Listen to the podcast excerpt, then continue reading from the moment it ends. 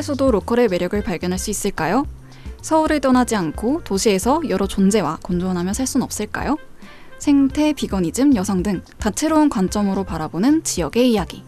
우리가 살고 싶은 마을, 지구 마을에 여러분을 초대합니다.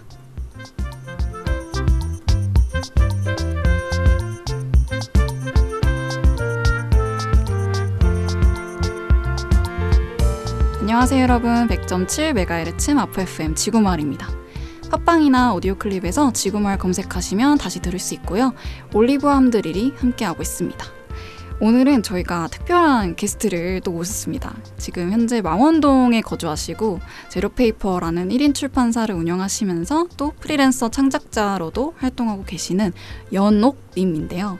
최근에 이제 걸어서 조직 밖으로라는 팟캐스트를 운영 중이셔서 제가 예전에 게스트로 초대받은 적이 있었어요. 그래서 그때 이제 좀 얘기를 많이 나눴었는데 너무 시간이 없어가지고 그때 빨리 헤어졌었거든요. 그래서 오늘 조금 진득하게 창작자로서 이야기를 좀 주고받고자 이 자리에 좀 초대를 했습니다. 그래서 먼저 연옥님 소개해드리고 연옥님과 함께 아이스 브레이킹을 질문 뽑기를 통해 가져보려고 합니다. 네, 연옥님 안녕하세요. 네, 안녕하세요. 안녕하세요. 반갑습니다. 와. 반갑습니다. 연옥님 온 마원동에 사시죠? 네, 여기서 도보 22분 거리에서 살고 있습니다. 와, 와. 진짜 찐 마포구 주민이신데요. 음. 오늘 하루 어떠신 것 같으십니까? 아, 오늘 하루요? 날씨가 너무 좋더라고요. 음. 오면서 진짜 네, 음. 사실 여유가 있었으면 걸어오고 싶었을 정도로 날씨가 음. 너무 좋았고, 네, 저는 이제 망원동 생활 4년 차인데, 네. 네, 동네를 참 좋아합니다. 음, 네, 그래서 여기로 오는 길도 참 즐거웠어요. 네. 네. 혹시 청취자분들께 간단하게 연옥님 소개 부탁드릴 수 있을까요? 아, 안녕하세요. 네, 저는 조직박 노동자로 4년차 살고 있는 연옥이라고 합니다.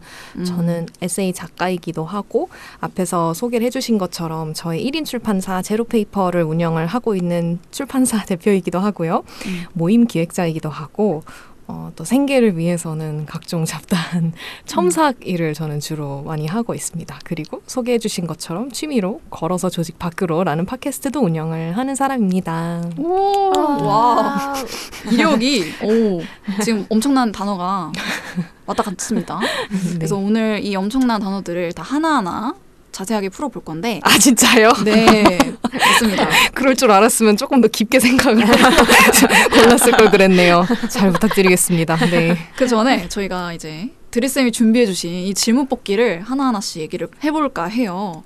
그래서 저부터 한번 그 드리쌤이 주신 질문 뽑아보자면, 자, 당신에게는 감정 보석이 담긴 주머니가 있습니다.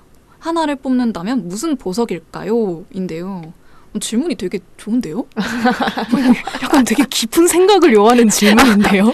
아 이게 아, 가볍게 하려고 했는데 가벼워지지가 않아요 질문들이. 근데 뭔가 저는 이런 질문 좋아하긴 하는데 뭔가 되게 질문이 고퀄리티인데요? 저도 너무 좋아요. 네, 오늘 날씨 어떤 것 같아요? 이게 아니라 심지어 제가 오은영 박사님인 줄 에, 알았어요. 제가 쓴 스크립트보다 더 지금 좋은 질문이 나오고 있습니다. 아, 어, 저의 감정 보석 중에 하나를 뽑는다면 저는 이게 감정인지는 사실 모르겠는데 호기심이 음. 저의 코어한 그 감정, 그 추상적 명사라고 생각을 하는 편이에요. 저는 어떤 사람을 보면은 저 사람은 무슨 이야기를 갖고 있을까 그런 걸 되게 궁금해 하거든요. 그래서 음. 인터뷰도 되게 좋아하고 다큐멘터리 이런 것도 되게 좋아하는 이유가 그 사람을 딱 보면은 어 이 사람은 어떤 삶을 살아왔는지 너무 궁금한 거예요. 음. 그래서 저 하나만 꺼낸다면 저의 코어한 그 호기심을 뽑았지 않았을까 음. 싶고요. 음. 그럼 다음은 드레스는 어떤가요? 어떤 질문 보시는지? 자 저는 내가 가장 소망하는 모습을 보여주는 거울에 비친 나의 모습은 무엇일까요? 아, 또 다른 깊이 있는 질문이다. 와. 네. 내가 가장 소망하는 모습. 나는 되게 좀 약간 이건 19금이 아닙니다.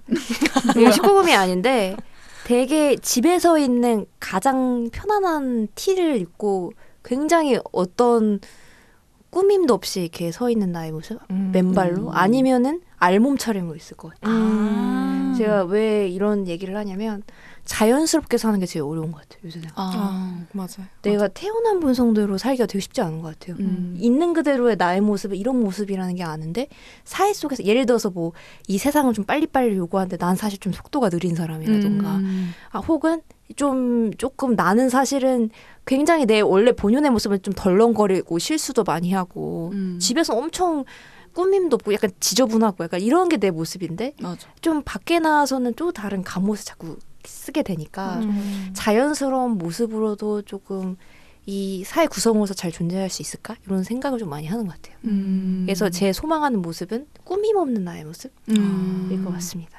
그래서 헐벗은 그런 자신감. 근데 알몸은 좀 오바인 것 같고 아니, 세상에 그렇게 왔으니까요. 그것만큼 자연스러운 게 있겠습니까? 네. 참 자연스럽다.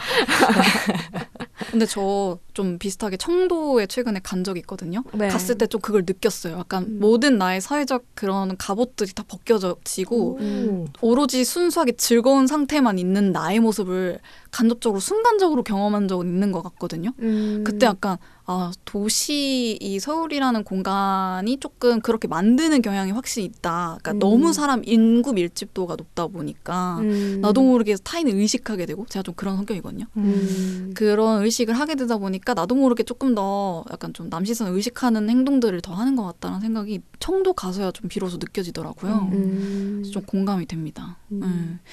연옥님은 어떤 질문을 뽑으셨나요?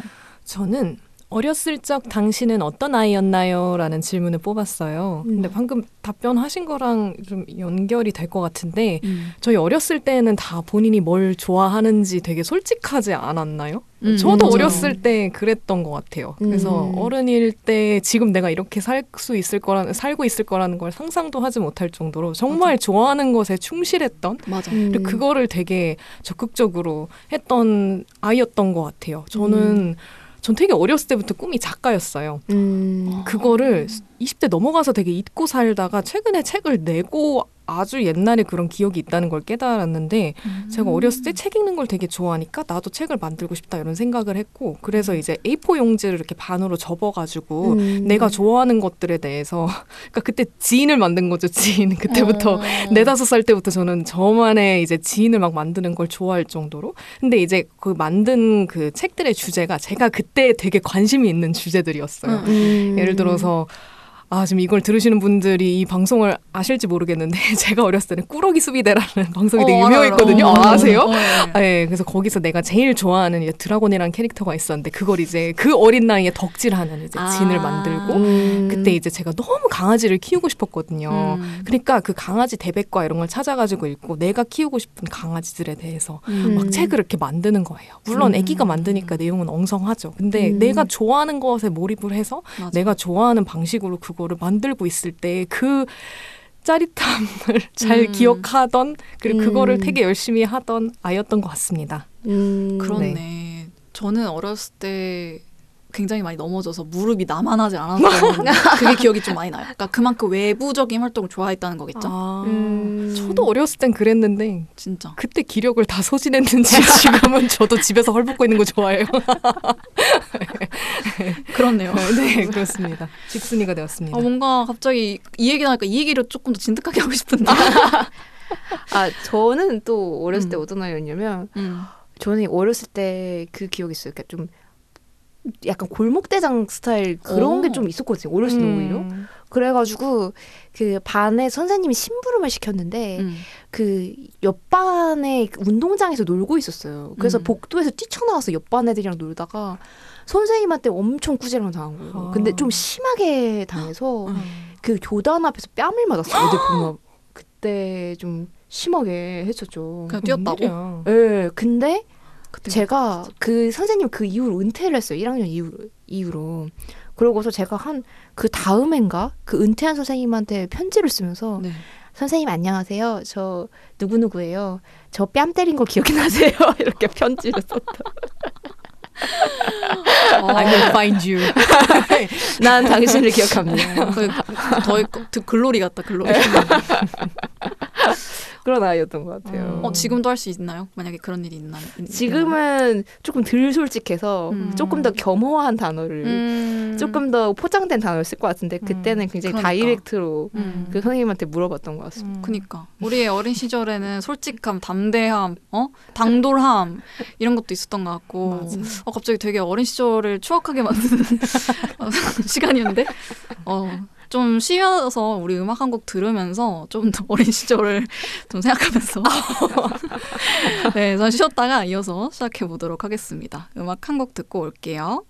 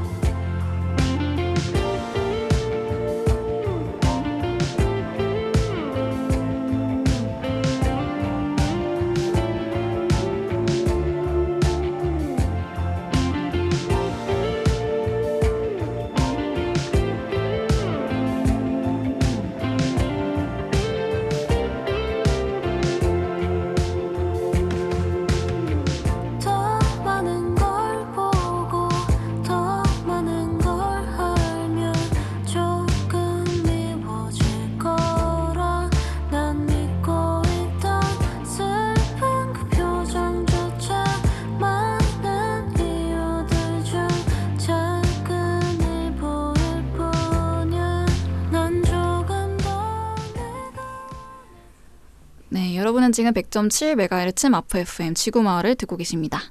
이어서 연옥님과 계속 이야기를 나눠볼 건데요. 어, 일단 이름이 좀 궁금한 것 같아요. 어, 본명과 다른 연옥이라는 별도의 이름을 쓰고 계신 걸로 아는데 어떤 의미를 가진 이름일까요? 음, 이 필명을 이게 필명인데요. 제가 네. 책을 내면서 어, 실명으로 활동할 엄두가 나지 않아서 필명을 음. 지어야겠다 이런 생각을 했어요. 근데 이제 그런 거 한 번 또 장명할 때 되게 고민이 많아지잖아요. 맞아, 한 번. 쓰면 쉽게 바뀌기도 힘들고 음. 그런데 뭔가 또 약간 멋있는 의미도 있어야 될 것 같고 근데 또 너무 내 이름이랑 다르지는 않았으면 좋겠다. 맞아. 그리고 거기에 욕심이 더해져서 사람들이 들으면 잊지 않을 좀 특이한 이름이었으면 좋겠고 음. 또 제가 이제 당시에 독립출판물을 준비를 하고 있었어서 그 독립출판 씬에 나랑 같은 이름을 쓰는 작가가 있으면 안안 됐던 되지. 거예요. 음. 그래서 제 이름에 연은 실제로 제 실명에서 가지고 온 글자인데 그게 들어간 작가명은 되게 많았어요. 그치. 그래가지고 아 그러면 연이 들어가는데 뭔가 약간 좀 특이한 게 없을까 하다가 음. 제가 밤에 잠이 안 오면 위키피디아나 나무 위키를 이렇게 파도 타기 하면서 끝없이 내가 평소에 관심도 없던 주제 막 읽어보는 그게 있거든요 음, 취미가 음. 그러다가 우연히 제가 연옥이라는 그 페이지에 당도했던 것 같아요. 음. 그게 그 가톨릭 세계관에서 사용이 되는 단어인데 제가 맞네. 정확한 정의를 가지고 오고 싶어서 네. 가톨릭 대사전에서 어. 좀 정의를 가지고 왔어요. 세상에서 죄를 풀지 못하고 죽은 사람이 천국으로 들어가기 전에 불에 의해서 죄를 정화한다고 하는 천국과 지옥과의 사이에 있는 상태 또는 장소. 라고 음. 하더라고요. 영어로는 림보라고 하는데 그 림보가 사실 이도저도 아닌 그냥 중간 상황에 껴 있는 거를 의미하는 단어기도 하더라고요. 근데 어. 저는 뭔가 항상 약간 제가 되게 애매한 사람이라고 생각하면서 살았거든요. 음. 그러니까 앞에서 말씀하신 이렇게 도시에서의 바쁜 굉장히 성취지향적인 삶을 한때는 되게 잘 따라갔었고 음. 또 내가 그걸 되게 원한다고 느꼈다가 갑자기 이제 회사 밖으로 이제 뛰쳐 나와서 혼자 있었을 때에 뭔가 좀 되게 혼란스러웠거든요. 음. 내가 원하는 게 진짜 뭔지 회사에서 그런 바쁜 생활을 원하지도 않는데 나와서 아무것도 아닌 사람으로 사는 것도 싫고 되게 음. 경계에 걸쳐진 사람이란 생각도 들었고 음. 또 하나는 제가 꾸준히 작업을 하고 있는 주제가 저희 정신질환이거든요. 그래서 음. 제가 우울증이랑 경계성 성격 장애라는 정신질환을 가지고 있는데 이 후자 경계성 성격 장애가 진짜 문자 그대로 경계에서 되게 극단적으로 감정이라던가 무언가에 대한 평가가 되게 왔다 갔다 하는 어. 질환이에요. 그래서 뭔가 천국도 아니고 지옥도 아닌 음. 천국과 지옥을 오가는 것 같은 감정을 하루에도 수십 번 느끼는 사람에게 너무 적합한 이름인 것 같다라는 생각에 음. 지었습니다. 어, 근데 전공도 사회학이시고 네. 비영리 인터뷰를 읽어보니까 비영리 단체에서 일을 관련된 인턴 활동이나 대외 활동도 하다가 또 그거랑 또 완전히 맞지 않다고 느껴서 다른 길을 택하셨다고 들었는데 어, 맞아요. 그렇게 되면 확실히 저도 약간 비영리적인 마인드를 저도 갖고 있다 보니까 그 경계가 좀 있다고 느껴졌거든요. 음. 너무 성장주의, 영리주의에 대한 좀 경계하는 마음, 음. 부- 좀 무서운 마음도 들었는데 지금 혹시 그런 걸 갖고 계시나요? 지금은 그러니까 제가 회사 다닐 아 회사래 학교 다닐 때는 말씀하신 것처럼 사회학을 공부를 했고 사회학을 고등학교 때부터 되게 공부를 하고 싶어가지고 선택을 음. 했던 전공이었는데 왜냐면 고등학교 때 저를 가르쳤던 되게 제가 좋아했던 선생님이 사회학을 전공을 하시고 본인 전공 뽐뿌를 되게 많이 넣었어요. 이게 되게 좋은 학문이고 근데. 본인 수업도 그런 거 중심으로 하고 음. 그때는 거기에 왜 끌렸냐면 제가 되게 좀 대의적이고 거시적인 사회 문제에 관심이 많았던 것 같아요. 그러니까 물론 음. 지금도 관심이 아예 없는 거는 아니지만 그때는 정말 내가 거기에 내 몸을 다 불살라서 헌신을 해도 된다는 또 그때 되게 어렸을 때 패기 이런 것도 어. 좀 있었던 것 같고 음. 그걸 이제 대학교 때도 꾸준히 이제 유지를 하면서 음. 그런 대외 활동이나 인턴 활동들에도 많이 참여를 했었는데 그 인터뷰 읽어보셨으면 아시겠지만 거기서 제가 느꼈던 약간 뭔가 아쉬움들이 있었어요. 그러니까 음. 활동가 분들이 그러니까 무슨 일이든 당연히 다 아쉬움은 있지만 뭔가 음. 경제적인 한계라던가 음. 약간 이상과 맞아. 현실 간의 괴리 음. 이런 걸 되게 자조적으로 농담을 많이 하셨어요. 맞아, 아무도 맞아. 오고 싶어 하는 사람들 없으니까 너 졸업하면 바로 와 막 이러시는데 음. 그걸 보면서 약간 아 솔직히 그러니까 물론 내가 이제 이런 대의적인 것에 관심 있는 건 많지만 내 주변에 이제 나랑 비슷한 대학을 나온 친구들 보면 막 연봉이 얼마가 된다는 이렇게 회사도 음. 간다는데 이런 직업도 가지는데 하면서 뭔가 이제 좀 그런 속물적인 생각이 제대로 정리가 안 됐었던 음. 것 같거든요. 음. 그래가지고 그때 결국은 지금도 거기랑 이렇게 크게 연관이 있는 일을 하고 있지는 않지만, 음, 지금은 뭔가 영리 비영리로 나뉜다기보다는 영리 음. 활동은 정말 나의 생계를 책임지기 위한 최소한 의 노동의 음. 의미로서 내가 필요한 만큼 돈을 버는 딱 그 정도로만 최소한이고, 그럼 나머지 영역이 비영리냐라고 구분을 하기에는 저는 그렇다기보다는 여전히 사회적인 의제들에 관심은 많지만, 음. 그게 나라는 개인에게 어떤 영향을 미치고 나에게 개인적으로 어떤 의미가 있느냐 해서 조금 작게 좀 더 미시적으로 어. 나의 삶이랑 관련 있는 부분들에 조금 더 이제 집중을 하게 된 것 같아요. 음. 음. 어, 뭔가 사회학 전공자의 답변이란 느낌이 뭔가 네, 답변이- 학부 나부랭이입니다. 학부생인데 뭐.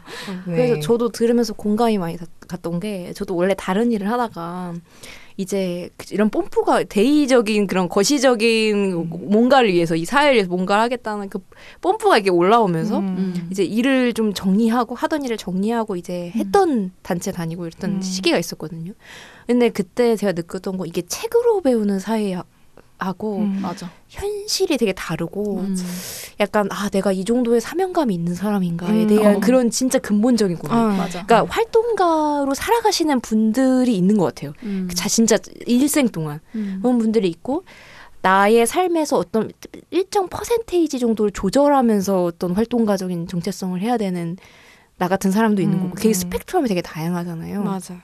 그래서 아 내가 굉장히 어떤 나에게 맞는 어떤 그런 활동가적 정체성보다는 누군가가 하는 좀 멋져 보이고 저렇게 해야 될 것 같고 다, 당연히 음. 책에서 배운 데처럼 꼭 안 해도 되는구나. 음. 라는 걸 깨달으면서 좀 나에게 맞는 그런 방식은 뭘까 음. 그런 거를 많이 고민을 하게 된 것 같아요. 음. 그래서 저는 딱 그 말씀하신 것처럼 되게 공감이 됐던 게 나 결국엔 나에게도 사회학이 필요한 것 같기도 하고 미시적인 관점에서 사회학을 바라보는 그런 일도 필요한 것 같아서 저도 처음엔 막 거시적인 느낌으로 시작했다가 지금은 나의 뭐 반경 5m에 누가 있는지 알아보는 음. 것도 가지고 있고 그래서도 연옥님한테도 되게 관심이 갔던 게 연옥님은 조직 박 노동자 이런 타이틀을 가지고 계시기도 하고 그것도 되게 사회적 의제와 가깝잖아요. 맞아요. 그래서 조직받기라는 그런 수식어를 자신의 소개할 때 되게 강조하신다는 느낌을 받았는데 음. 그런 수식어를 강조한 이유에 대해서도 궁금하더라고요. 음, 왜냐면 음. 지금 저희가 속해 있는 사회는 회사나 조직이나 소속이 없는 사람들을 굉장히 걱정하는 맞아.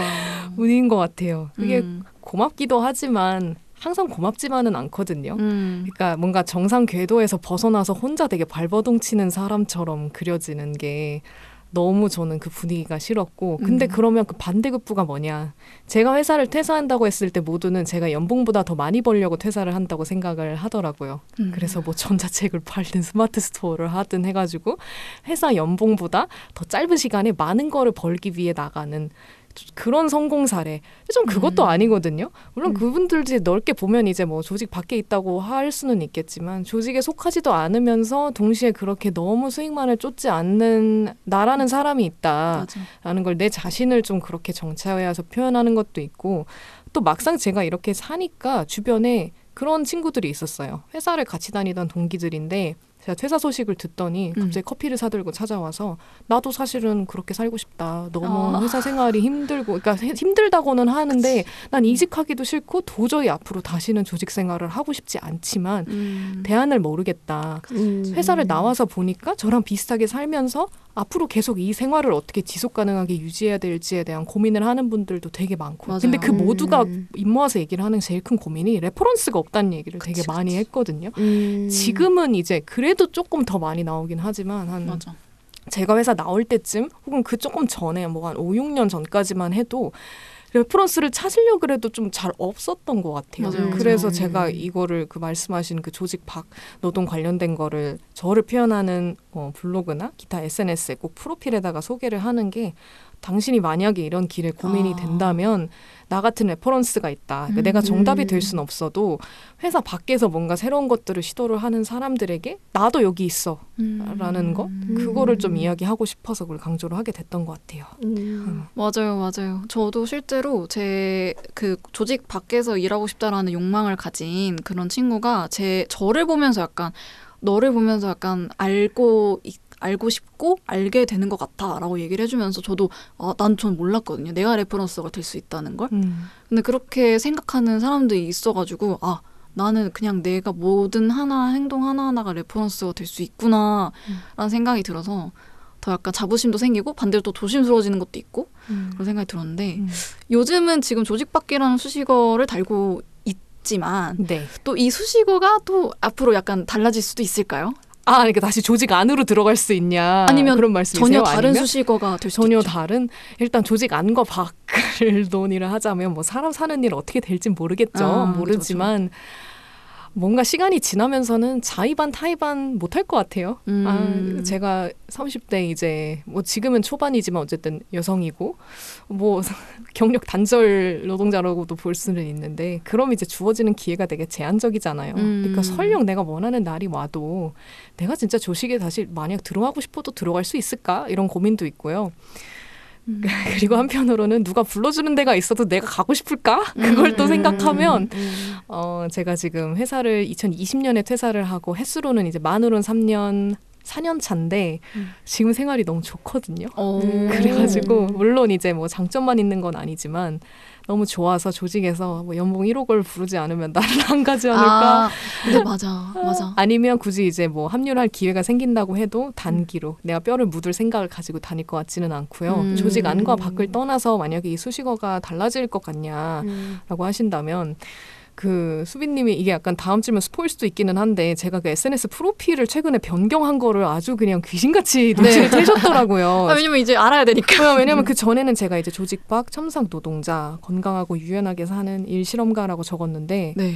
그거를 그냥 다 날리고 조직 밖 땡땡땡 물음표 이렇게 적었거든요. 맞아요. 궁금했어요. 그 이유가 뭐냐면 어, 조직 밖에 있는 사람으로서 저를 정의하는 게 마치 그냥 무직자로서 나를 정의하는 것 같은 거예요. 회사에 안 다니는 사람. 아. 음. 예전에는 한 2, 3년 전만 해도 그게 저한테는 굉장히 큰 정체성이기는 했었어요. 그러니까 음. 회사에 다니지 않는다는 것 자체가 저한테도 너무 새로웠고 주변에도 그런 사람들이 별로 없었고 음. 그 문제에 대해서 내가 되게 탐구하고 reference를 찾고 비슷한 관심사를 가진 사람들이랑 되게 연결이 되고 싶어 하는 그 욕구가 컸을 때에 지었던 거였거든요. 그 뒤에 붙는 수식어도 어, 음. 건강하게 유연하게 왜냐하면 저는 제 정신질환을 관리를 하면서 저의 그 바이오 바이오 리듬이라 해야 되나요? 음. 어떤 그때 그때 상태에 맞춰서 유연하게 할 수 있는 일을 이렇게 찾아가고 그리고 일 실험 왜냐하면 그때는 제가 당시에 뭐를 어떻게 하고 싶어 하는지 몰라서 다양한 실험을 하고 있었거든요. 음. 그게 아마 한 작년까진 유효했던 것 같아요. 음. 그런 생각이 그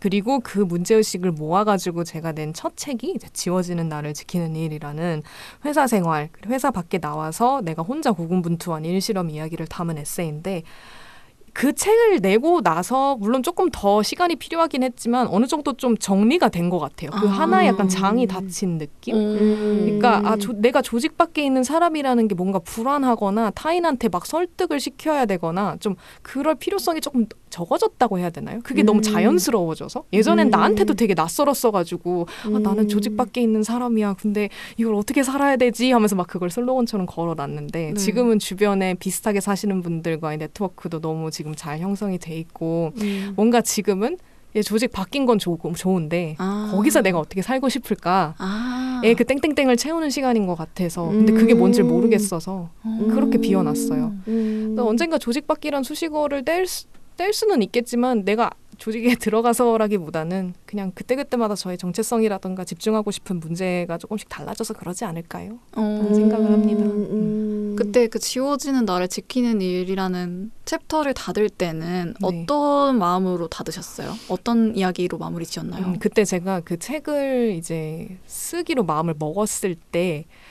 제가 기존에 회사를 나와가지고 주된 수입원으로 삼던 일을 이전만큼 활발하게 하기 어려운 되게 불가피한 상황이 생겼을 때였거든요. 음. 뭐 잠깐 설명을 드리자면 제가 앞서서 제가 첨상 노동을 했다고 했는데 제가 회사 나와서 이제 크몽이나 숨고처럼 프리랜서들 연결해주는 웹사이트에서 남들의 자기소개서나 음. 이력서 아니면 면접 답변 이런 걸 첨삭을 해주는 일을 했었어요. 음. 거의 직장인처럼 풀타임으로 일을 하면서 돈을 버는데 되게 집중을 했었는데 음. 이제 그런 플랫폼 에서 일하는 분들은 아시겠지만 플랫폼 운영 정책이 바뀌면 네. 나의 운명도 같이 좌지우지 되거든요. 아. 음. 극단적으로 말하면 사이트가 없어진다? 그러면 내 직장이 없어지는 거고 다행히도 네. 그러진 않았지만 제가 활동을 하던 모 플랫폼에서 이제 어, 고객들이랑 매칭이 되는 알고리즘을 크게 개편을 하면서 네. 쉽게 말하면 선불로 캐시를 막 긁어야지만 손님들이랑 매칭이 될 가능성이 아. 높도록 음, 음. 그러니까 플랫폼 입장에서도 돈을 더 많이 벌 수 있는 방식으로 바뀐 거죠. 어.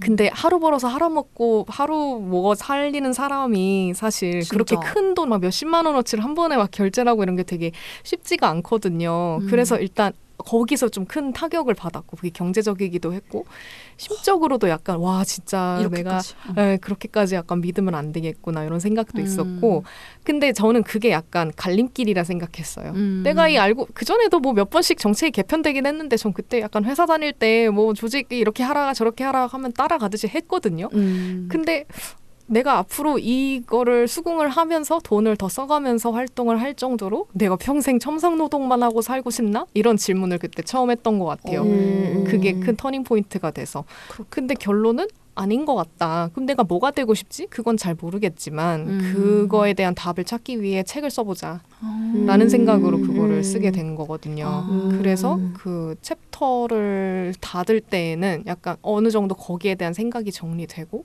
앞으로는 글을 써서 뭐 책을 팔아가지고 먹고 살든 내가 좀 더 좋아하는 일로 먹고 살아야겠다라는 생각으로 좀 바뀐 것 같아요. 아. 그래서 나온 첫 책이 네, 그 책. 깍두기. 네, 아, 아, 그, 그 얘기도 아, 그 하자면 두 번째 책인가요? 그거는 아, 제가 쓴 책은 아니라서 그쵸. 저희 출판사에서 그러니까 제가 운영하는 1인 출판사 제로페이퍼에서 나온 두 번째 책 이기도 하지만 제가 이제 저자는 아니기 때문에 저의 책이라고 하기는 조금 뭐하고 아, 이 책 이 책 얘기를 하면 갑자기 좀 내용이 튀기는 하는데 음. 이것도 네네. 배경 설명을 해야 돼요. 저희 이거 저희 남편이 쓴 책이거든요. 네. 그래서 음. 예, 그래서 이제 제가 책을 낸 거를 보고 음, 음, 음. 저희 남편이 어 책 내는 거 재밌어 보인다. 나도 음. 낼래. 그래가지고 아니야 이건 사서 고생하는 거야. 책 내지 마. 좀막 그랬거든요. 근데 근데 그것도 난 내고 싶어. 가지고 그래? 그럼 한번 써봐라고 했어요. 어. 참고로 저희 남편은 지금 한국 생활 4년 차인 영국인이에요. 음. 그래서 외국인으로서 한국에서의 생활 에 대한 음, 음, 이야기를 한국을 외국인의 시선에서 바라본 책을 음, 음, 음, 음. 써가지고 올해 10월에 이제 나왔습니다. 그래서 어. 저는 쓰진 않았지만 그 원고를 준비하는 거 말고는 제가 제 책을 쓸 때 했던 모든 작업이 다 들어갔죠. 편집을 어. 하고 교정 음. 교열하고 디자인하고 거기 하나가 더 추가됐죠. 번역을 했죠. 왜냐면 남편이 영어로 썼으니까. 와 너무 네, 좋네. 그래가지고 한국어랑 영어가 같이 들어간 와 출판사 멋있다. 책을 음. 완성을 했고요. 음. 그걸 하면서 왜 아, 사람들이 돈을 주고 외주를 주는지를 절절하게 깨달으면서 다음엔 돈 많이 벌어서 전문가분들을 모셔야겠다 이런 생각을 했지만 저는 너무 즐거웠거든요. 어. 그러니까 만들 때 되게 힘들기도 했지만 제 음. 생각이 지금 약간 기억력이 흐려져서 재미만 남은 것 같긴 한데 추억만 남았죠. 네, 근데 지금 아. 막 이제 내고 이제 막 서점에 입고를 하는데 그 입고 음. 수락 메일을 받을 때 그 짜릿함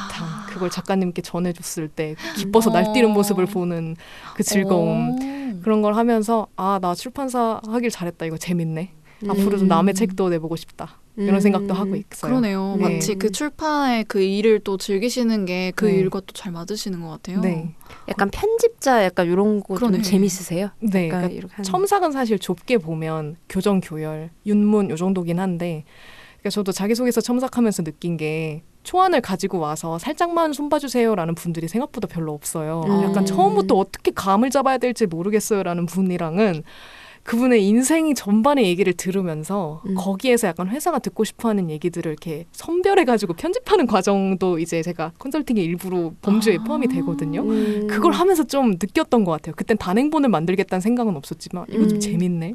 어 그러네. 네, 네, 네. 음. 그런 게 있었어요. 음. 잘 맞는 어 잘 천직을 지금 전체적으로 교정 교육 말고도 편집하는 일이 기획하고 뭐 전 과정을 음. 맡는 일이다 보니까 맞아요. 앞으로 추- 저도 뭔가 책 내릴 일이 생기면 어? 저 제리페이퍼 언제든. 어, 그래 저야말로. 외주를 맡겨야 되는 상황이 아 저에게 언제든 환영합니다. 그럼 첫 번째 책이 지워지는 나를 지키는 일이고 네. 두 번째 책이 이제 깍두기인 네, 제목이. 깍두기입니다. 네. 아, 갑자기 그렇습니다. 궁금 이건 좀 다른 질문인데 네. 만약 누군가의 책을 이렇게 출판을 하게 된다면 또 다른 음, 음. 어떤 주제를 생각해 보신 적이 있으세요? 저는 음 사실은 처음 출판사를 만들었을 때는 제 책만 내고 싶었거든요. 네. 근데 남편이 만들고 싶다고 했을 때 유일하게 예외를 둔 게 이제 직계 가족이니까 음. 하자. 어, 그렇게 했던 이유가 뭐냐면 저는 제가 관심 있는 것들에 대해서만 얘기를 하는 출판사를 만들고 싶었어요. 사실 그렇죠. 그게 되게 음. 까다롭고 음. 근데 한 번 남편이 이제 책을 내니까 비록 뭐 저희는 성향도 다르고 다루는 얘기는 다르지만 굳이 공통점을 찾자면 경계에선 이방인의 시선에서 본 것들을 아. 이야기를 하는 것 음. 같더라고요. 음. 둘 다. 그리고 음. 만약에 남편이 쓰고 싶던 책이 그런 주제가 아니었으면 저는 약간 오히려 안 하고 싶었을 수도 있을 것 같아요. 되게 음. 상업적인 책이라든가 나랑 잘 결이 맞지 않는. 그래서 어 앞으로 이런 공통 주제가 있는 있고 이런 거에 조금 음. 공감을 해가지고 본인 책을 내고 싶어하는 분들이 있다면 내가 조금 더 어, 마음을 넓게 가져도 되지 않을까? 하는 생각을 하고 있습니다. 좋다. 경계선 이방인의 이야기를 다루는 출판사. 네. 음. 좋다. 그러니까요. 네. 멋있는데? 나도 경계 좀 있는 것 같은데? 얹어봐. 언제든 환영합니다. 네. 지금 제로 페이퍼부터 시작해서 제, 지워지는 나를 지키는 일과 깍두기 이 얘기까지 조금 자세히 들어봤는데요. 음. 잠시 쉬었다가 저희 이어서 시작해 보도록 하겠습니다. 음악 한 곡 듣고 올게요. 지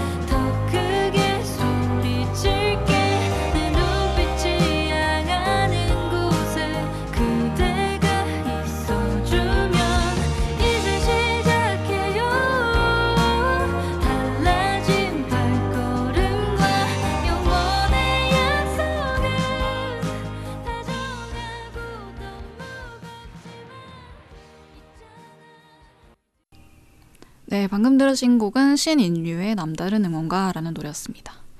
네, 지금까지 이제 연옥님과 계속해서 이야기를 나누고 있었는데요.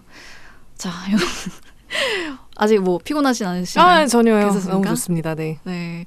네, 연옥님이 또 마포구 주민이시기도 하고 최근에 그 마포 여성 동행센터에서 플리마켓 참여하면서 걸조밖 홍보도 하시고 또 이제 자신의 창작 활동을 계속해서 홍보하기 위해서 플리마켓도 뭐 최근에 그 뭐였죠? 북페어 같은 거 있잖아요. 음, 맞아요. 거기도 나가셨다고 들었어요. 네. 근데 저는 그런 게 항상 고- 궁금하고 고민이 되는 부분이긴 해요. 왜냐하면 나를 이제 알려야 되잖아요. 그러면서 이제 나는 행사를 참여하게 되는 건데 그 과정이 조금 힘들지 않은지가 좀 궁금했어요. 계속 음. 북페어를 준비하는 게 굉장히 좀 힘들 텐데.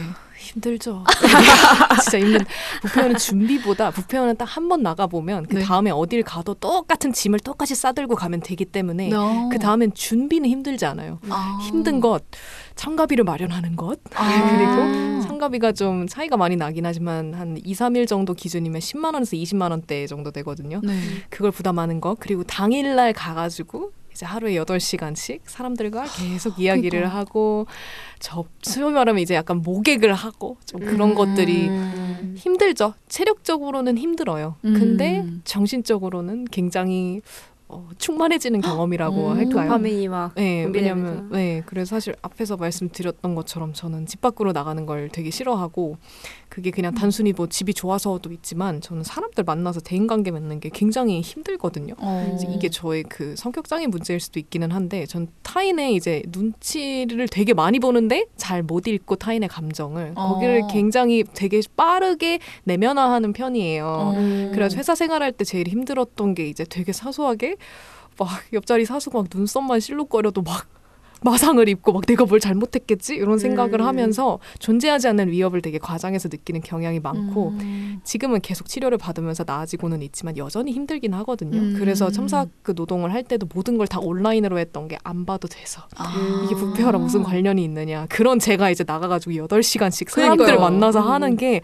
너무 심적으로 네. 되게 좋으면서도 음. 많이 붙이는 거예요. 내가 음. 계속 음. 특히 초반에는 내가 뭘 계속 잘못하고 있는 게 아닐까? 누가 와가지고 내 걸 봤다가 쓱 음. 가면 내 음. 책은 쓰레기야 이렇게 생각하고 아. 음. 와가지고 막 질문하시고 이런 분들이랑 하면 되게 대답을 잘해야 된다는 부담 그리고 내가 음. 어떤 예, 그 고고한 예술가 대단한 창작자처럼 보여야 된다는 부담 이런 게 다 합쳐져가지고 힘들었는데요. 음. 지금은 이제 북페어를 한 10개씩 나갔는데 뭔가 이것도 하다 보면 좀 내려놓고 적응을 하는 게 생기는 것 같아요. 아. 그러다 보니까 앞서 말했던 좀 충만하게 느껴지는 좀 장점이 더 다가오는 것 같은데 음. 일단 내려놨다는 거는 뭔가 보고 쓱 가는 사람들이 있어도 그러다 다시 오기도 하고 그 사람들 어. 때문에 내 책이 평가절하되는 건 아니니까 음. 이런 약간 멘탈이 단단해지는 계기가 되기도 했고요. 음. 관심을 진지하게 주시는 분들은 구매로 이어지지 않아도 그냥 나의 작품에 뭔가 아. 진지하게 봐주는 샘플 책을 들, 들고 되게 섬세하게 읽고 이런저런 질문을 하는 사람들을 실제로 대면하는 게 음. 심적으로 힘들더라도 온라인상에서 이제 그냥 좋아요나 댓글 물론 그것도 너무 감사하지만 그거랑은 또 다른 차원으로 힘이 되더라고요. 음. 네, 음. 그리고 확실히 오프라인에서 얼굴을 보고 안면을 트고 무언가를 샀던 창작자랑은 확실히 온라인상으로도 계속 교류가 더 잘 이루어지는 것 같아요. 어. 확실히 얼굴 한번 봤던 사람이랑 아닌 사람이랑은 또 달라서. 음. 그래서 요즘은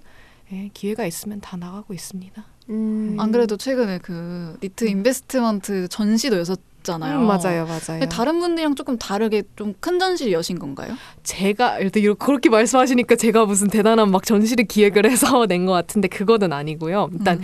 니트 Investment가 뭔지 모르는 분들을 위해서 설명을 드리면 니트 생활자라는 니트 청년 음. 어, 즉 이제 혼자서 학교를 다니지도 않고 직장에도 소속돼 있지 않는 청년들을 대상으로 다양한 이제 프로그램이나 사업을 운영을 하는 단체거든요. 어. 거기에서 운영을 한 여러 프로그램 중 하나가 니트 인베스트먼트인데 네. 그게 취업 창업이 아닌 제 3의 길을 본인이 자유롭게 자기 일을 시도해보고 싶은 청년들을 이제 일정 수준 뽑아서 이번에 40명이었던 것 같아요. 음. 각각에게 소정의 지원금을 주고 3개월 동안 그거를 꾸준히 본인이 시도를 하고 그 결과를 보여주는 게 이제 그 전시였 거든요. 아. 음. 근데 사실 이제 전시가 있다는 걸 알았을 때는 저는 그냥 막연히 이제 3개월간 내가 준비했던 거를 보여주면 되겠지? 네, 네. 요 생각이었는데 막상 이제 전시가 가까워지고 이제 공지가 나왔거든요. 저 어떻게 준비를 해라. 근데 그게 비단 이 3개월 동안 했던 것뿐만 아니라 지금까지 내가 니트 청년이 되기까지의 모든 삶의 전 과정을 통틀어 가지고 하고 싶은 얘기가 있으면 그 과정을 다 보여줘라. 네. 음. 그리고 또 그 전시 제목이 시행착오였거든요. 아. 다른 삶의 가능성을 찾기 위한 어, 본인이 해보고 그게 성공이든 실패든 다양한 이제 좀 시도를 해본 사례들 그러다 보니까 자연스럽게 그 3개월 말고 지금까지의 여정을 정말 막 유치원 때 상 받았던 거, 뭐 중학교 때 아. 개주 떴던 거 이런 걸 다 포함해서 그냥 다 보여줘라라고 하신 거예요. 아. 그래서 그래서 처음에 저는 아나 3개월 동안 저는 이제 강의를 준비를 해서 진행을 했었는데 음. 나는 그것만 할 생각이었는데 갑자기 인생사를 풀라고 아, 하니까 그러네. 너무 딥하고 일이 커진 느낌이었구나. 예, 근데 동시에 그 마음 한 켠으로는 어 이거 근데 재밌겠다. 맞아 재밌겠다. 맞아 이러- 재밌겠다. 누가 시간과 돈을 들여가지고 그 장소에 와서 나의 이야기를 그렇게 들어주겠어요. 나 혼자. 하겠다 그러면 안 하겠지만 이제 네. 이런 되게 든든한 단체의 지원을 받아가지고 하는 거고 관계자분들도 되게 초대를 많이 받아가지고 오셨거든요. 그래서 이때 약간 나를 드러내는 연습을 해보자라는 어. 생각이 들었어요. 그래서 장- 음. 이걸 얘기하려면 제가 준비하고 있는 책 차기작 얘기를 해야 어 되는데 궁금해요. 저의 차기작은 이미 제목도 지어놨어요. 맞을 만한 이유가 있었네라는 책인데 음. 제가 유아기 때 부터 이제 스무 살이 될 때까지 음. 아, 가정폭력에 노출이 돼 있었었거든요. 아주 음. 오랜 시간 동안. 그리고 그게 지금의 저의 성격과 정신질환과 뭔가 지향하는 삶의 방향이나 누릴 수 있는 기회들에 되게 많은 영향을 미쳤, 미친 경험이란 생각이 들어요. 음. 근데 그게 오랫동안 저한테는 되게 수치스러운 경험이자 하지만 음. 나의 사실상 인생 절반 이상을 도저히 떼놓고는 얘기할 수 없는 음. 그렇지만 주변에는 절대 밝힐 수 없었던 그런 얘기였거든요. 음. 그런 걸 이제 담을 책인데 그 책을 요즘 집필을 하고 있는데 마침 전시에서 이제 그런 걸 한번 얘기를 해봐라 이게 된 거잖아요. 그래서 물론 음. 책을 보여줄 수는 없었지만 제가 제 책을 쓸 때 내가 이런 걸 쓰면 내가 너무 부끄럽지 않을까? 우리 가족을 욕보이는 게 아닐까? 내가 너무 어렵고 무거운 얘기를 하는 게 아닐까?라는 두려움을 털기 위한 한번 준비 과정으로서 이 전시에서 정말 어. 내가 하고 싶은 얘기 다 해보자 이런 생각이 들었거든요. 음. 그래서 다른 분들은 어떻게 전시를 준비할 때 어떤 마음이었는지 모르겠지만 저는 되게 비장한 마음으로 네. 음. 제가 어렸을 때 약간 옛날 얘기를 좀 하고 싶지 않아서 일부러 이전에는 좀 덜어냈던 얘기들도 다 소상하게 넣고 지금 음. 결국 제가 조직 밖을 나와서 혼자 유연하게 일을 하려는 이유가 결국은 큰 이유가 정신질환이고 그거를 음. 영향을 미친 사건이 이거니까 나의 음. 삶과 내가 니트 청년으로서 살아가는 이야기를 하기 위해선 이걸 빼놓을 수 없다라는 음. 구구절절한 안내문과 함께 음. 열 페이지에 걸쳐가지고 제가 직접 손으로 스케치북에다가 그린 저의 인생의 한 장면씩을 다 음. 넣었었어요. 손으로 스케치북에 그림 그렸다고요? 네네 음. 마커로 그래서 뭐 어렸을 때 내가 이런 일이 있었고 저런 일이 있었고 주변에 알릴 수가 없었고 그런 게 어떤 부작용이 되어서 처음으로 정신과에 갔던 일 다니던 음. 학교를 자퇴하고 퇴사를 하고 지금 살게 된 과정을 이제 하나씩 챕터별로 아. 정리를 해서 그걸 넣어놓은 거죠. 넣어놓고 그게 이게 인베스트먼트잖아요. 네. 투자. 네네. 즉 그게 투자라는 게 저희한테 처음에 주었던 그 소정의 지원금도 있지만 음. 현장에 전시에 오신 분들이 이 40명이 한 모든 전시를 보고 음. 이 프로젝트 너무 좋다 하면 투표를 할 수 있게 어. 가상 코인으로 투자를 할 수 있는 의미에서 Investment도 어. 있었거든요. 음. 그래가지고 이제 전시에 약간 그걸 박스 오디션이라 부르고 부르더라고요. 뭐 오디션이라고 왜냐면 저희 전시한 게 다 박스 안에 들어 있었거든요. 그래서 음. 나의 이제 막 내밀한 과거사가 갑자기 오디션 현장에 이제 나간 거예요. 무대 위에 올라간 거야. 까발려진 그래가지고. 그래서 이제 아. 몇개 코인을 받았는지를 옆에 막 음. 스티커로 표시하고 이래서 전시 진행되는 내내 못 봤어요. 아, 그거를. 그럴 수도 있겠다. 음. 왜냐면 전 보면서 사실 이게 약간 내가 책을 쓸 때 되게 좀 망설여졌던 부분이랑 일맥상통하긴 아. 하는데 누가 이걸 읽고 싶어 할까 이런 좀 음. 되게 어렵고 힘들고 우울한 얘기를 근데 제가 거기서 그, 그 코인 제일 많이 받은 사람들 중 한 명으로 선정이 돼가지고 음. 내년에도 투자를 받을 수 있는 그 음. 상품을 탄 거예요. 오. 그게 저한테는 그때도 물론 너무 기뻤지만 네. 아내 책 계속 써야겠다. 음. 좀 그런 계기가 됐던 것 같아요. 그리고 음. 창작자로서 나아가서 예술가로서 내가 하고 싶은 얘기를 하려면 결국 나를 계속 보여주는 음. 게 돼야 되는데 음. 그거를 계속 해도 된다는 좀 용기를 얻었던 것 같아요. 음. 어, 일단 박수부터 축하드립니다, 진짜. 감사합니다. 또 이번에 재투자를 받으시면 또 해보고 싶은 게 있으세요? 그건 그때 가서 알 것 같아요. 저 제가 되게 충동적으로 사는 사람이거든요. 네네네. 계획 없이. 그래서 그때 가서 제가 뭘 하고 싶은지에 따라서 달라질 것 같습니다. 음. 그게 또 내년에 시작되는 거예요? 맞아요. 내년 한 3, 4월 요 정도일 것 같은데 아, 그때면. 예, 왜냐하면 제가 최근 원고가 다 완성이 돼 있을 것 같고 그때는 내가 뭘 하고 싶을까를 생각하면 아직은 물음표인 것 같아요. 오. 그래서 지금이 11월 이니까 이제 그게 발표가 나기까지의 그 몇 개월 동안에 제가 기대가 됩니다. 왜냐면 그때 했던 그 경험들이 쌓여서 음. 투자를 받아서 할 수 있는 일들이 또 달라질 것 같아서 어, 뭔가 네. 그때도 재투자권을 받을 것 같아요. 계속 이렇게 어, 계속 끝없이 무한 루프처럼 어. 무한 네. 루프처럼 투자를 받는. 어, 왠지 연옥님이라면 충분히 할 수 있을 것 같고. 감사합니다. 근데 약간 저는 아까 연옥님이 누가 내 얘기를 듣고 싶어 할까라는 얘기를 듣고 저는 항상 그 책 문장이 정확히 떠올랐거든요. 약간 요즘 읽고 있는 책인데 그 저자의 친구분이 아마존에서 활동가로 일하고 있는데 음. 선주민이 사는 그 지역을 계속 브라, 그 나라에서 불태우고 없애려고 하다 보니까 거기서 이제 선주민의 이야기를 전 세계로 알리는 활동가 분이신데 그 친구분이 한국에서의 아마존 이야기를 전하고 싶다고 했는데 한편을 걱정하더래요. 아 이거 누가 한국에 사는 누구가 음. 아마존에 사는 이 원- 선주민의 이야기를 듣고 싶어 할까?라고 말하는데 그 문장이 딱 떠오르는 거예요. 근데 이제 그 저자분이 친구한테 뭐 이렇게 말을 하거든요. 나는 아마 그 아니다. 그, 그는 우리를 어떤 암 속으로 들어가게 도와줄 수 있을 것이다. 그래서 나는 어떻게든 친구를 구슬려서 그가 알게 된 것을 말하고 싶게 만들고 싶었다. 음. 라고 얘기를 하는데 뭔가 어쨌든 저는 그런 생각을 하거든요. 뭔가 이런 게 있을, 있었어라고 생각조차 못했던 알미라는 게 항상 존재한다고 믿는 사람이고 그래서 전 책을 좋아하고 이야기를 찾아다니는 사람인데 저는 지금 연옥님의 이야기를 조금 짧게 들었을 순간뿐임에도 불구하고 되게 더 깊게 알고 싶다는 생각도 들었고 음. 내가 왜 전시를 못 갔지? 이런 후회 막심한 생각이 들어가지고 아그 마크 마커로 그렸다던 그 그림이 너무 궁금합니다. 음. 그래서 다음에 꼭 열리게 되면 꼭 가고 싶고 아, 네, 다음에 아니면- 모시겠습니다. 어 추가로 또 전시 열면 너무 가고 싶다. 아, 그 제투자권 받아가지고 전시를 열어야겠네. 아니 온라인으로라도 온라인에서 온라인 전시. 또 아, 제 온라인으로. 뭐 후원을 받는다든지 해서 음. 아, 아무튼 그런 식으로 정말 바쁜 나날들을 요즘 엄청 많이 보내셨겠어요. 전시가 끝난 지 지금 일주일 되셨나요? 맞아요. 얼마 안 됐죠.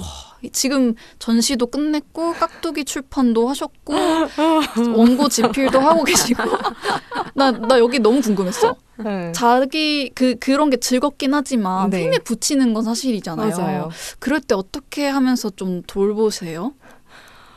근데 저는 이런 질문을 받으면 뭔가 진짜 대단한 막 아무도 모르는 솔루션을 줘야 될 것 같거든요. 아, 그건 사실 사실 그냥. 저는 아 그랬구나. 뇌호흡을 합니다. 막 이런 얘기를 해야 될 것 같은데 전혀 아니고 전 되게 단순해요. 네네네. 저는 하기 싫으면 안 해요. 어. 음, 하고 싶은 것만 해요. 하고 싶은 게 많아서 문제지. 그- 하고 싶은 게 맞아, 많아서 맞아. 붙인다.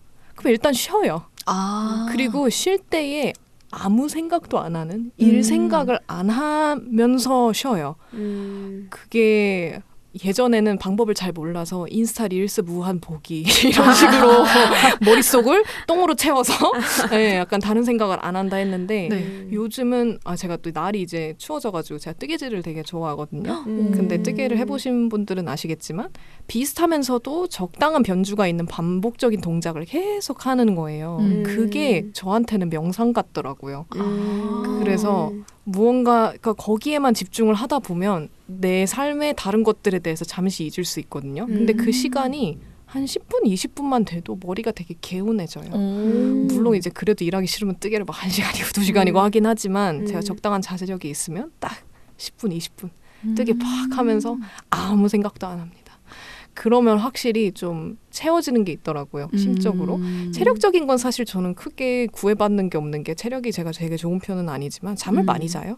음. 네, 그래서 저 잠이 한, 보약이죠. 예, 8시간에서 10시간씩 자거든요. 아, 저던데. 예, 예. 그러면 그러면 크게 저는 막 체력 관리하고 막 그러신 분들은 아마 새벽 4시 반에 일어나 가지고 막 운동하고 miracle morning 하시는 분들일 것 같은데 저는 그래도 잠이 이제 딱 든든하게 받쳐줘서 좀 어. 그걸로 이겨내고요. 제가 고양이를 네 마리 키우거든요. 아, 네, 우리 고양이들을 만지면 에너지가 이제 충전이 됩니다. 뱃살 좀 아. 만져줘야지. 네, 뱃살도 있고 저희 고양이들 네 마리가 있어서 되게 몸무게가 굉장히 다양하거든요. 스펙트럼이 아. 제일 많이 나가는 친구는 이제 9kg, 음. 제일 적게 나가는 친구는 3kg인데 9kg는 뱃살을 만지고 음. 근데 무릎엔 못 올려놓거든요. 너무 무거워서 어. 무릎엔 3kg짜리 올려놔요. 음. 네 그리고 골라 만지는. 네 그리고 컴퓨터로 일을 하면 고해가 자요 무릎 음. 위에서 어. 그날은 일을 잘 할 수 있죠. 음. 그렇게 전 충전을 합니다. 여러분 고양이를 키우세요. 아니 특별할 것 없다고 했는데 너무나도 특별한 일상과 나날과 쉼이 고- 공존하는데요. 음. 뜨개질과 반려동물과 그렇습니다. 함께하는 삶이라니 너무 참 안온한 삶인 것 같은데 음. 네 뭔가 저희가 이야기를 벌써 52분이 됐어요. 진짜요? 놀랍 놀랍지 않습니까? 시간이 정말 빨리 가네요. 아, 근데 가- 정말 다른 이야기인데 혹시 네. 고양이의 이름은 어떻게 되나요?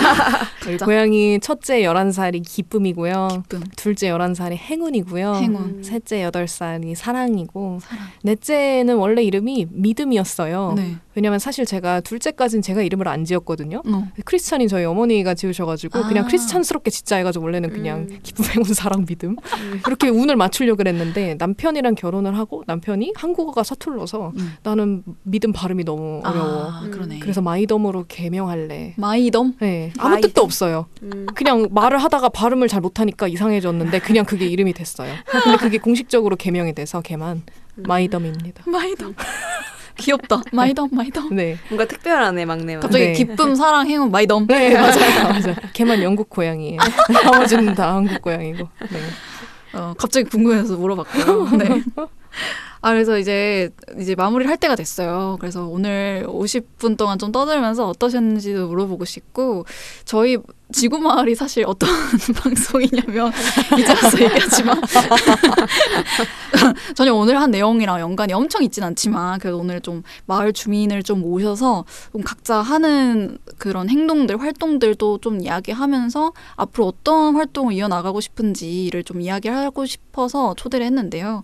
우리 그 연옥님께서는 어, 마포구 혹- 주민으로서 혹은 지금 제로페이프 운영하는 일일 출판사 대표로서 혹은 뭐 프리랜서 창작자로서 어떤 계획을 갖고 있고 또 앞으로 어떤 삶을 살아가고 싶은지 생각하는 게 있으신가요? 아, 네, 그 그리고 이제 또 겸사겸사 또 이제 제가 너무 지구 마을이랑 아무 상관없는 얘기를 한 것 같아서 어떻게든 좀 끼워 맞추기 위해 방금 주신 질문을 약간 우리가 살고 싶은 마을은 어떤 마을일까에 대한 답변으로 제가 아, 준비를 한 거를 한번 말씀을 드려볼게요. 아, 그 왜냐면. 이게 사실 뭐 음. 내가 살고 싶은 마을이자 내가 지향하는 삶의 방향이랑 비슷하니까요. 저는 건강한 개인주의를 지향을 하면서도 네. 지구 생태계의 일원으로서 책임을 잊지 않는 공동체의 일원으로서 살고 싶은 음. 목표가 있거든요. 건강한 개인주의란 그냥 각자의 자율성, 나고 자란 헐벗은 모습 그대로 자연스러움을 존중하고 한국에선 그게 많이 부족한 것 같거든요. 맞아요. 타인과 같은 삶을 강제하지 않는 것. 음. 저는 사실 망원에서 그 자유로움을 많이 느껴요. 굉장히 어. 다양한 좀 이렇게 약간 되게 예술의 느낌이 충만한 것이라서 음. 그걸 느끼고 있고 근데 제가 조금 더 노력을 해야 되는 부분은 일원으로서의 공동체로서 책임을 지는 것. 저는 음. 모두가 연결돼 있다는 생각을 하거든요. 지금 음. 마이크에 대고 얘기를 하고 있는데 이 마이크도 누군가 만들었을 거잖아요. 그 음. 원재료도 어딘가에서 왔을 거고 음. 내가 모르는 수많은 사람들과 존재들의 손을 거쳐서 나에게 온 것들을 내가 매일 누리면서 사는데 음. 거기에 대한 책임을 되게 잊기 쉬운 것 같아요. 음. 그래도 망원에는 비건 레스토랑 굉장히 많고 음. 그 반려동물 데리고 갈 수 있는 식당도 되게 많거든요. 그런 음. 거를 보면서 새삼 아 내가 이렇게 연결돼 있는 지금 내가 당장 감각할 수 없는 존재들에 대한 책임과 음. 내가 뭔가 적극적으로 할 수 없다면 피해라도 최소화하는 삶을 살고 싶다. 그렇게 음. 말씀을 드리고 싶네요. 너무 좋은 너무 좋습니다. 아니 이렇게 사실 저희는 이렇게 하다가 아 이렇게 돼야지 했는데 그에 맞춰서 또 다, 답변을 준비해 오셔가지고 어 너무 뜻밖의 감사. 감사합니다. 아, 기승전 기, 지구만. 네. 어 굉장히 기획 의도에 맞게 감사할 따름입니다. 그러면 저희가 이제 지금 말 아쉽지만 인사드리려고 해요. 어, 오늘 우리 이야기 나누면서 어떠셨는지는 어, 스킵하고요. 이제 인별그램에 저희 연옥님, 연옥이라고 치면은 나오나요? 네, Y O U R N OK OK라고 치면 나옵니다. 네, 연옥님의 창작 활동을 앞으로도 계속해서 볼 수 있기를 바라고요. 저희는 지구만의 올리브, 함대를 이었습니다. 네, 오늘은 연옥님과 함께 인사드릴게요. 하나 둘 셋 하면 안녕하시면 됩니다. 하나 둘 셋. 안녕.